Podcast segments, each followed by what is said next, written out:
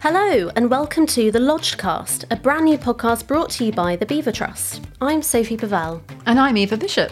Each month, we'll be bringing you the latest news from the Beaver Trust as we start to welcome beavers back to our rivers, to restore our countryside and create resilient landscapes. Beyond beavers, though, we'll also explore the state of nature in the UK and speak to fascinating experts and individuals to tackle the more challenging conversations we are facing at the moment. But don't worry, we'll mix it up with plenty of light-hearted fun as well. I have no doubt of that. So, welcome to our first episode of the Lodgecast. Here we are. It's pretty exciting. Yeah, I know, I know. And um, I mean, it's come around really quickly. How are you feeling? I'm really looking forward to all the guests we've got lined up and to having this really open, honest discussion about conservation and our countryside and how we try and reverse this horrendous situation we've got in Britain. Right down into the nitty gritty. I have to say, though, that I am a little bit nervous about how many times we're going to be saying the word beaver with potentially a straight face and with potentially quite professional, clever people involved. we'll see how it goes. But anyway, to start the series, we are going to be chatting about the River Otter beaver trial, which you may have seen in the news recently. And later in the episode, we'll be joined by the fantastic Springwatch researcher and naturalist and friend Jack Baddams. But first, we need to talk about beavers because we are the Beaver Trust after all. We are. They are such incredible ecosystem engineers and they're amazingly well adapted to do what they do best, which is build dams and create biodiverse, bioabundant wetlands. So we're going to start each episode of this series with our favourite awesome beavery fact of the month. A fact off, if you will. uh, so, as it's our first episode, I thought I would treat you, Eva, to possibly my favourite fact from the natural world ever. Go on. It's to do with beavers, shock, um, but it's to do with their teeth. So, uh, beavers have orange teeth, and when I say orange, I mean skin of the orange, orange. They are bright. You can see them from like 100 meters away. They are mad. Um, but they serve a very unique purpose. So we know that beavers are ecosystem engineers. They build lodges, they build dams, they chew hardwood all day. They basically just gnaw everything in sight. Um, so they need their teeth to be really, really strong. So nature has very kindly impregnated their teeth with iron to help them withstand all of this munching away on hardwood. And so that's what makes them bright orange. that is what makes it bright orange. I know. That's pretty good. But I have another fact to offer for this first episode, which is the most, the one that stunned me the most when I was reading about beavers. And that is that their beaver wetlands store three times more carbon than a beaver meadow that used to have beavers there, which is amazing and pretty important these days, right? That is annoyingly amazing, yes, because I guess it's sort of performs a bit more of an ecosystem service to us than teeth do. However, why don't we let you, the lovely listeners, decide? So, this is our first fact off, but we want you to decide who wins the fact off between me and Eva. So, is it going to be teeth or is it going to be the wetlands? Let us know on our social media channels at Beaver Trust. And by the end of the series, we'll tally the fact off wins and be able to prove who is the fact queen. Game on. okay, right, let's get down to it. Uh, because beavers have had pretty good press recently. As down on a quiet river in Devon, near where I live, funnily enough, uh, it's called the River Otter, there has been a massive, massive win for beavers of late. As on the 6th of August in 2020, the government announced the news that the wild beavers that were living here on the River Otter will finally be allowed to stay and be granted freedom indefinitely, which is pretty amazing given the beavers' story. So these beavers were here as part of a five-year trial run by Devon Wildlife Trust, Exeter University and Clinton Devon Estates, who monitored their population, their impacts on the river environment, the surrounding agriculture, and basically did a whole load of amazing science to try and figure out whether it might be possible for beavers and humans to coexist once again. And the reason this is really fundamentally exciting is that this is the main government test on wild population impacts, and it's the gateway to letting the species back across Britain, right? I love a gateway. Loves a gateway. Great word. it's really exciting. It's it's a, a real turning point. So what's amazing about the beavers is that unlike a lot of animals here in the UK, is that it's kind of a a real time fairy tale in a way, um, for want of a better word, of tyranny, of loss, of potential, of hope. Um, that we are kind of very much a part of that story, as beavers were here once upon a time 400 years ago, and they were a really significant part of our landscape way back through into the Ice Age. And then suddenly they weren't, um, and they haven't been for 400 years. And then now we're kind of on the cusp of them potentially coming back. And there's this great big conservation conversation chatter about it. Impressed you got that out. Thank you very much. um, so, so I mean, yeah, they were they were hunted massively to extinction, weren't they? What were they hunted for again? It's their meat, their perfume, castoreum, Castoreum, yeah, and their pelts. yeah. So castoreum is from the anal glands. Pretty scent, sure. scent glands. They use it to mark. They use castoreum to mark their territories because beavers are quite territorial, which I think people forget. They can actually be quite vicious, as They cute are. and cuddly as they seem. One of the things I think is really important to discuss actually is the fact that we think hunting to extinction is this big taboo thing and oh my god aren't we humans awful but back then 400 years ago it was probably more essential to Yeah. for, for existence Yeah. and so I think it, it's important to recognize that we need to live alongside nature much more carefully um, but also not to stigmatize what happened back then Totally. And I mean, there's no point kind of lamenting what was done in the past because it's gone. But we have a real opportunity here to shape how we approach nature and conservation today. And our world has changed so much since 400 years ago. Um, we've had the biggest revolutions in terms of industry and agriculture and tech that we will probably ever have in the human race. And so to try and uh, allow the second biggest rodent in the world to make a smooth entry into this new society is, of course, that's going to cause a bit of ruffle a few feathers, maybe. It is, but what it's the real story of hope and excitement is that it can help reverse our basically seeing the river systems as a big drainage system rather than our life support system.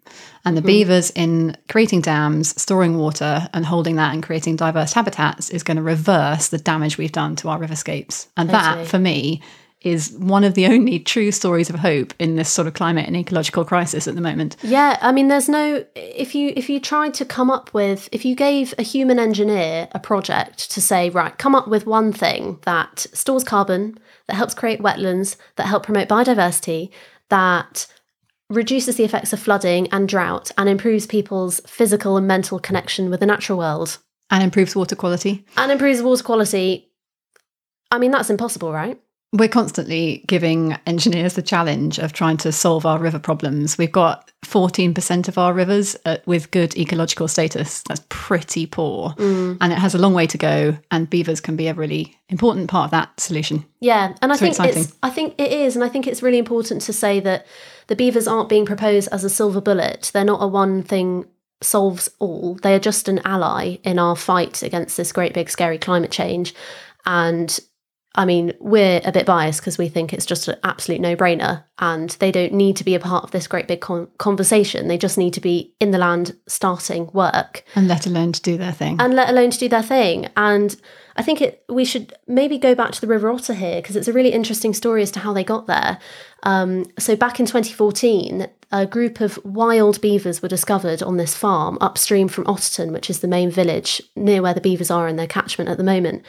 And the government, um, I guess, saw them as this sort of threat, I suppose, because It's they're a change. big road. It's we can't do change. change. We hate. I personally hate change. I I can't deal with it. um, but the beavers are helping me get through it. and, and so the government were like, "Oh my god, massive rodent! What do we do? Let's just remove it." And the community were like, "Well, hang on a sec. We're okay with them, and we actually really like them, and we can see that they're doing cool things. And actually, in Britain, it's quite nice to have a big, fluffy, charismatic mammal to look at because, on the whole, we don't. We tend to look to you know other countries for the big, sexy, interesting wildlife. Sometimes controversial. Anyway, so the government was like, okay, well, we can see that you like them, so let's make a thing of it. So they contacted Devon Wildlife Trust, Exeter University, said, here's some money, raise a bit of your own as well. You've got five years, come up with some evidence, make it sciencey, off you go. And it's such a success story from Devon Wildlife Trust's engagement with the local community because for these creatures to be really welcomed back into our landscape, they need to be understood and they need to be welcomed and they need to be managed um, where issues arise. And they've done a fantastic job on that. Um, Living by the otter, as you do, have you seen some of the ecosystem and tourism benefits? I have, yes. And um, actually, one of the one of the best ones that I've seen recently was I don't know if you remember back in February we had I think it was on record the wettest February like ever. Like it just did not stop raining. It was relentless and it was just everything and everybody was just wet the whole month. And um and I remember going down to the Otter, and the river was completely swollen. It was spilling over into the farmland. It was really angry. It was really high. But for the first time in a really long time, so Otterton almost floods on an annual basis. And Otterton Mill, which is a big hub of tourism for the village and for that area because it's a working mill, it's really old, it's got an amazing cafe, amazing cream tea, by the way. really, really good. Top tip. Um, it didn't flood and it's been decimated for several years from devastating floods. But this year was the first time that in an extreme period of prolonged rainfall, it did not flood. And I can't help but wonder, and this hasn't been, I guess, numerically proven yet, but you can't help but wonder whether the series of established dams up the river, slowing the peak flow rate of water, has prevented an extreme damaging flooding event and has as a result protected the community but also allowed the beavers to still stay and do what they need to do That is amazing. Yeah. That must have been pretty well received by the community. i think so yeah And then we went from the wettest February to one of the driest Mays. yeah And our one of our colleagues, Chris, who farms down in Cornwall, found that he could still use the water from the beaver ponds to irrigate his organic farm. yeah That is pretty exciting Yeah. because we're going to see these extremes more and more, mm-hmm. more mm-hmm. pronounced. yeah and i Thank think goodness for beavers. always always grateful for the beavers i think it's really important when you were talking about the community aspect because there are just so many more people in the world at the moment and i think bringing any large previously native animal back we're going to have to take into account people's stories and people's feelings and thoughts about it because it's naturally probably going to affect them because there's just not that much space, especially down here. Like on the River Otter, you've got an intensively managed area of farmland right next to the path, which is one of the busiest paths in Devon, right next to the river. And there's only a tiny bit of scrubby buffer between where the beavers are doing their stuff and where the humans walk and where the tractors plough the fields. So to prioritize chat and conversation between the public and the different stakeholders is vital to a success story here and i think that's again what why the river otter did so well or the trial did so well So we've been talking about the River Otter. It'd be great to bring in our guest, Jack Baddams, who saw his first wild beaver on the River Otter. so exciting uh, yes so jack baddams welcome to the podcast Hello, thanks for having me. Lovely to see you. So, we have been chatting, as Eva said, about the river otter beavers. And just to be clear, these otter beavers aren't some mutant tyrannical species. They are beavers on the River Otter. good to know, good to know. And these were, if I remember correctly, and I may have pointed you in the right direction in terms of location, the first beavers that you've seen in the wild, which you saw really recently. Some may even say that you lost your beaver virginity. Yes, I did. Um, so, tell us, what was it like? it was incredible, and uh, yeah, like you say, you you kind of pointed me in the right direction. Um, I've known about these these beavers for a while, but I've recently kind of moved down south, so I'm much closer to them now. And I don't. Beavers are always something that I suppose I'd wanted to see, as they are for most kind of zoologists and people who are interested in nature, because these, these these absolutely wacky animals. But you always think, or I had always thought, that my first encounter with a wild beaver would be, you think Finland. Alaska, Yeah. it would be in this incredibly wild place. And um, the more I learnt about the fact that they were, you know, living in Devon, the, the more I wanted to go and see them. And yeah, you pointed me in the direction of the right spot. And it's quite unbelievable, really, when you get there and Yeah. you, you park next to this place that sells ice cream and you Yeah. walk over a little bridge and it's all very quaint and it's very English and very Southern County. Yeah, painfully English.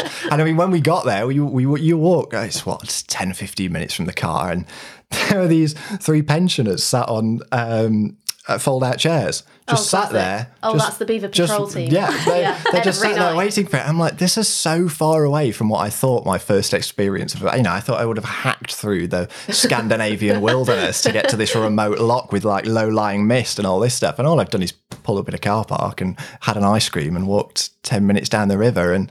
Yeah, stood there and waited at the spot that you said. And that's the other thing as well is as you're walking down this this very quaint, very English river, like so many rivers I've walked past before, and you see the the the stumps and the chewed logs, and it just takes a while to compute and and and lodge these things that you're seeing Oh, very good. into uh, I don't know, that's subconscious. Uh, into this landscape, and then you you kind of don't believe that it's real until you actually see them because y it, you know it's a chewed log and you, it doesn't seem right. But then you sit there and you wait long enough, and these animals come out, and and it's it's just it's bizarre but brilliant at the same time. It's just amazing. And I think like we'd had like a period of chatting because I was telling you where to go and then I was sending you pictures of like, oh, look out for this stump. It's a real iconic one. And it was all this kind of like building up the anticipation and then seeing your video on Instagram and it was like a bit shaky. And, it, you know, I think videos of like a novel encounter with an animal are never amazing in terms of production value, but I think it really captures how you're feeling and the feel moment the of it. excitement. Yeah, I love that you sort of point to their exotic nature. You know, you don't expect to see this on a quaint little river. What is it that excites you most about beavers in Britain? I think, I suppose for me, and, and the time period that I've lived through, and it's being interested in wildlife, is is beavers have always been the kind of, they've been the kind of benchmark that I've tracked our kind of, not rewilding, but our our uh, ability and, and drive to to reestablish things and Yeah. and bring stuff back. Because beavers, when I was younger and I was first getting into nature or, or watching TV and stuff, beavers seemed so far away to me. They seemed like the fact that we could have wild beavers in England, in Scotland, seemed so far away. And the fact that in my lifetime, I've been able to now go and see a couple of months ago a wild one in England is, I suppose, it speaks about a kind of broader. Uh, and now we've got white-tailed eagles being reintroduced in the Isle of Wight and stuff like that. And beavers, I think, really encapsulate that that Yeah. that drive to to bring stuff like that back. So I think that's that's really what beavers mean to me. They seemed so impossible not that long ago, and here they are. And now you know there's in, uh, enclosure projects popping up all over, and who knows what the future is going to be for, for for wild beavers in England, Wales, Scotland, whatever. There's a bit of a resurgence, isn't there, of Yeah. nature restoration and hope. And and you're a really keen naturalist, um, and beavers are this potentially fantastic way to boost biodiversity. I'd love to hear from you what your um, key facts might be that instantly demonstrate just how bad the wildlife biodiversity situation is in Britain, and you know how we need why it is that we need beavers so urgently. Yeah, I mean, there's so many facts. There's, there's the one that we've lost, God knows how many millions of songbirds since the 70s. But I think, I think the thing that strikes me most is when you talk to people, when you talk to people that lived, a, a, a- you know, that lived a generation ago, and they tell you about what their normal was, and it's not their normal in extraordinary places. It's their normal in their garden, or it's their normal in a walk down a down a field. You talk to, or, or you read books that are just someone's description of what the the biomass, the biodiversity was like around their area in the 1920s or whatever, and it's just filled with birds. My, my particular kind of interest is birds, so that I kind of always gravitate towards those. And I think about where I was growing up in relatively rural Derbyshire a cuckoo was something that I have always had to kind of travel and make an effort to see. But I know from talking to people not that long ago uh, that were you know living there not that long ago that it was just a bird that would turn up in your garden, Yeah. and that's the kind of thing that really drives home to me the the severe loss of nature that we've had, particularly in the last generation. It's like we've seen it, or, or people older than me have seen it falling apart, and they can they can tell what it was like, and then you think back what it would have been like even further. Um, You get a glimpse, and it's a kind of classic anecdote of when people say, "Oh, I used to have." Bug smid on my windscreen all the time, all Yeah, that's a summer. classic, and isn't it's it? like, oh, if I have like a few, I'm like, oh, Yeah. the insects are doing better, yay! Well, they were. until I they were. exactly. Yeah. Oh, yeah. But that's, I mean, that's a really good example because I remember that vividly, like going on camping trips, like wherever, and just the amount of insects that you would have in your car, and that was must have been when I was Even like, in our lifetime, though. yeah, exactly. I That's mean, the you're thing. not old. No, 27. so like, there's that that has changed a lot. Yeah, it's sad. And um, uh, so you said you're a keen birder. Well, you said you like birds. Yeah, a lot. Um, a lot. Uh, tell us about your ringing experiences and kind of maybe this summer and any highlights that you've had so far. Um, well, the, I mean, I've been doing the ringing for a very long time. So um, I suppose for anyone who doesn't know, the ringing is catching and tagging birds with little metal rings that are individually numbered, so we, we can you know track where they go and how old they are and all this stuff. And I got involved with that when I was uh, 16, 17, because it takes a long time to learn how to do it properly to make sure it's safe uh, for the birds that you're doing it. Um, this year has been a bit of a a little bit of a write off, but something that I do um, when I get a chance to kind of go back up north is I have a project on spotted flycatchers, which are one of my favourite birds. Uh, and if you're not, they're kind of rare amongst birding circles because they're a little brown job with a terrible song. It's awful that everybody that is universally loved. But if you put it in front of somebody who you're trying to convert to the kind of you know Church of Ornithology or whatever, it's just boring. It's it's a very boring looking bird, but they're fantastic and they they have these sub-Saharan African migrations. But they've another species actually that they're very similar to the cuckoo in that over the last generation we've seen their collapse and people can talk about the fact they used to have them in their gardens and stuff like that.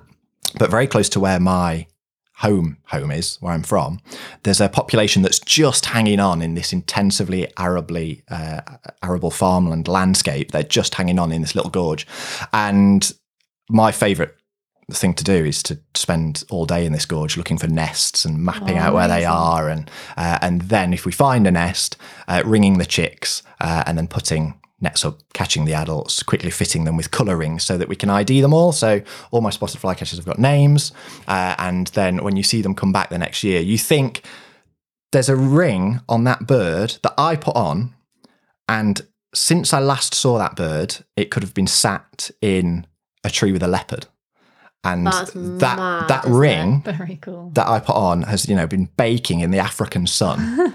so while I and then it kind of puts into perspective what you've done over the winter period, which is you know, not really very much. So yeah, exactly. So yeah, the spotted flycatchers are are my favourite things to do with bird ringing. I mean, I've I've done I've been lucky enough to to ring all sorts of amazing things, but the spotted flycatchers are my favourite. Interestingly, um, so down at the Cornwall Beaver Project, which is run by Chris, one of mine and Eva's colleagues, um, he had spotted flycatchers either this summer or last summer down on the beaver wetland. And he said that he hadn't had them, he said they were there for about six days feeding before they went off again. And he said he had never seen them at the farm before. Yeah. And it kind of puts, I don't know, makes you question whether the beavers have facilitated an environment such that they feel safe there to feed whilst they're on their epic migration. They've got eight new bird counts, haven't they? Yeah. Bird um, records at the site. Brilliant. Yeah, yeah. really and I mean, exciting. for spotted flycatchers, they like they like trees that aren't too dense because they kind of sally out. They sit on a branch and then they fly out and then come back to the same branch. So they need space between trees to to head out and catch the insects that they're after. Uh, and of course, the more water there is in general, the more insects you have. So spotted flycatchers are a species that will really benefit as as beavers become more common throughout England. Brilliant. So your passion and enthusiasm is palpable when you talk about spotted flycatcher. One of the things we want to do with Beaver Trust is help encourage young people to connect with nature more.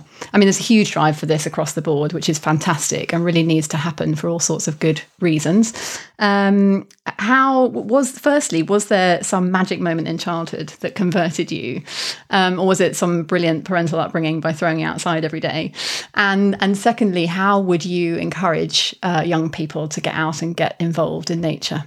So to, to start with, for me, there, there was no magic moment. There was so the the leg the story amongst my family, the legend is that The legend of Jack Balance. Is that- about to hear it first. Is that bird. I don't know how true this is, but that the word bird was my first word. And I don't know if this is true or not. It's probably not. But what, cer- what what certainly is true is that there was no there was no uh, you know my parents couldn't identify a chaffinch and my grandparents didn't know. I, I've, I've subsequently got my family into birds and uh, well into wildlife in general really paying attention to it. So it, it was very organic and my parents just you know fair play to them because they just had this kid that was just fascinated with birds and wouldn't shut up about them so they just kept feeding me bird books and just thought What do you eventually say, bird food? uh, and eventually it's going to go away, and it never did. But I think when it comes to then thinking about younger people in general, I think, and perhaps we're getting a little bit more away from it now, but I think it's always there. I think that interest is there. And I think it's, I, I don't know why it goes. And I, I don't know whether it's just the value and the stock that we put in other things because we all know sitting around this table that there is still when you're young a stigma attached to liking right. nature and you know it was something that was kind of an open secret in my school that i could identify all the birds around the school playground by sound but it was nothing that i ever spoke about because it was you know But it's kind of like a superpower, though. Oh, it's amazing. Yeah, it's Yeah. really cool. Um, but it's not seen as cool by people who totally. like, you know, quote unquote normal things when you're in secondary school or whatever. So I don't know why why it is that maybe that is the reason that we lose it over time. Um, I think a lot of people put weight on the sort of the amount of time you spend in nature. Yeah. And children these days are spending less and less time in nature. So we need to help that provide deficit. them, yeah, provide them with opportunities because to. that curiosity is there, and I don't and I don't necessarily think that it's a that nowadays it's a technology versus nature debate because I think there's so much cool technology out there that can help you explore nature as well, and I don't think it's necessarily a case that giving a child a phone means that they're not going to engage with nature because you know they could use that to explore nature. I remember the amount of time I sat in front of the TV watching David Attenborough or whatever Yeah. um, that was time that spent getting me into nature. So I think it's just indulging children's and just letting them explore it and and hmm. and not making it something to fear. yeah I think there's a big fear factor of oh don't get muddy or oh don't get in the water or oh, you better not get totally. wet or oh make sure you nettles and brambles yeah and and it's You just don't know the answer to what a species is. Not saying, oh, well, that, that little bug, rather Yeah. than what yeah kind is it? Let's, there's you know, no so you give them the- investigation yeah. anymore it's just a brushing off of oh I don't know what it is so let's go and get an move ice on. cream Yeah. Yeah. which is also fun But I think you're I think, I think you're totally right about about the whole fear of nature. And I think, you know, we talk about the fact that we are getting more and more detached from nature, our, our young people. And I think we are, but I think you look back at, you know, I look at my parents' generation, they don't know loads about nature. oh me too Like this They is were detached. This is yeah, this is not something that's new. This is something mm. that's been happening for a long time, and that only gets worse each time you're bringing a new generation through. Because, like you say, they're terrified of nettles or brambles or mm. anything that any small insect that flies, mm. and then they just instill that into their child. Mm. And, and it just kind of compounds the whole issue. But I think within all children, I think that's there. I think that that interest is There there to be encouraged. yeah, absolutely. yeah. And however we do it, it, it, it will always be there from being small, and we've just got to nurture it. So true. So if you were going to encourage someone, say someone came to you and was like, Jack, I want to I want to lose my bee virginity as well. I want to have the same experience as you. What advice would you give them to do so sensibly and safely? So, I think the the the way I did it, I suppose, was very simple, very unobtrusive, um, and I I think the, I mean, it's quite hard, I think, to find a place where you can reliably see them, and those places are, are, are out there in the ether. You know, people, if you want to, to find a beaver, you can find people who are saying this is the place to go and find a beaver. And the reason that people go to see them at these places is because they're relatively easy to see. And the fact that the beavers haven't cleared off by now suggests that they're okay with it, that they're Yeah. relatively uh, habituated to it. So, yeah, like I say, I, I can't think of a of a better experience that you could realistically have in terms of seeing your first beaver than the one I had because it was like 10 meters away. And it's a wild one. And it's a wild one. Yeah. And it was so chilled out. It was just going about its normal day. And there was, you know, me and, I don't know, 10, 15 people stood on the path 10 meters away. And it never once felt like they were uh, under any stress. This is obviously something that they're used to. Yeah. Um, so I think just sticking to sticking to those kind of places is, is getting in touch with people in the know um, who can point you as, as to how to do it sensibly because they are in these very obvious places and there's no need to go traipsing through No, and you don't. You barely need binoculars either. no i mean the only reason big. i used the binoculars was to get the very shaky f- film Oh, yeah. that i put on instagram um, but yeah you really don't need it at all they are literally 10 meters away Yeah, it's and you can hear them as well. Yeah. You hear them before you The see them. The noise is incredible. No, it sounds like a giant rabbit, but it's not. It's just a beaver. Speaking of which, one thing we were talking about earlier was some beaver facts, and we had a bit of a fact off, which you will have heard. We'd like to know which fact you think is, you know, outdoes the other. Is it those orange teeth or is it the carbon storage? I mean, orange is famously my favourite colour, but it's got to be carbon storage. Come on. Come on. It's a climate sake. crisis. Orange teeth can't top that. but Look they at how orange your teeth are. Okay, fine. We'll see you again next Well, month. The only way is up for me. Thanks so much. Brilliant. yeah, thank you so much, Jack. No problem. Thanks for Um, having you'll me. have to come back very soon. I'd love to. So, Jack, he was great. He was awesome. His knowledge is evident, and I was just, you could feel his excitement and enthusiasm about that subject and birds and about beavers and about, yeah, the natural environment, which is Yeah, fab. It's buzzing. So, uh, three becomes two. Uh, it's just me and you, Eva, once again.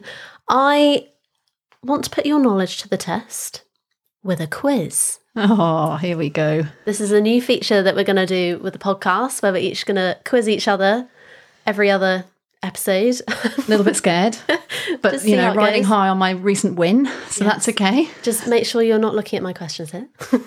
For the benefit of the listeners, Eva has not practiced this. She has no idea what questions I'm going to ask. This is a total blind quiz. So here we go. Question one What is Britain's longest river? And I'm going to give you some options. Is it God, uh, is it the Severn, the Avon, or the Thames? And a bonus point if you can tell me how long the longest river is. I'm pretty sure I should know this. I think it's the Severn, and I'm trying to remember how long it is. I think it's something like 200 kilometers. Oh, okay. So you've got you've definitely got one point because it is definitely the Severn. You? Uh, you definitely should have known that. I should have. I've to lived and lot worked of work on it for about eight years. exactly. so it's a nice warm up question, and it is not 200 kilometers; it's 220 miles long. Oh, nice figure though. I was near. Near. Very close. Good question. Thank you. Uh, question two: Which endangered tit is increasingly associated with beaver wetlands? question two: Which endangered tit is increasingly associated with beaver wetlands? I'm gonna give you some okay. options. Well, Is it? oh, okay, oh. go on, go on. Do you want a blind guess or do you want options? Well, I think it's either willow tit or marsh tit, but give me some options. Okay, well, the options are great tit, willow tit, or coal tit. Ah, tell willow me. tit. It's willow tit, yes. Well done. And Awesome. question three this is a quick fire. You have to answer as quickly as possible. Oh, God. Are you ready? Yeah. Are you ready? Okay. Beavers eat fish, true or false? False. Beavers don't eat fish. Beavers are vegetarian. well done. Three out of, yeah, three out of three. Nice. Thanks so much. They were, you know, pretty kind questions, all in all. I think so. I'm really looking forward to popping you some questions me. next week. Good. Well, that's it for the first episode of the Lodgecast by Beaver Trust. However, you're listening to this podcast, don't forget to subscribe and leave us and the Beavers a review. Yes, and thanks so much again to Jack Baddams, who was an amazing first guest for us. You can follow him and his forays into nature on Instagram and Twitter. And if you want to hear more from me and Eva, please let us know what you think about the podcast on our social media. You can find us on Twitter, Facebook, and Instagram at Beaver Trust, or visit our website, beavertrust.org. The Lodgecast was hosted by Sophie Pavelle and Eva Bishop. It was produced and edited by Emma Brisdion for Beaver Trust.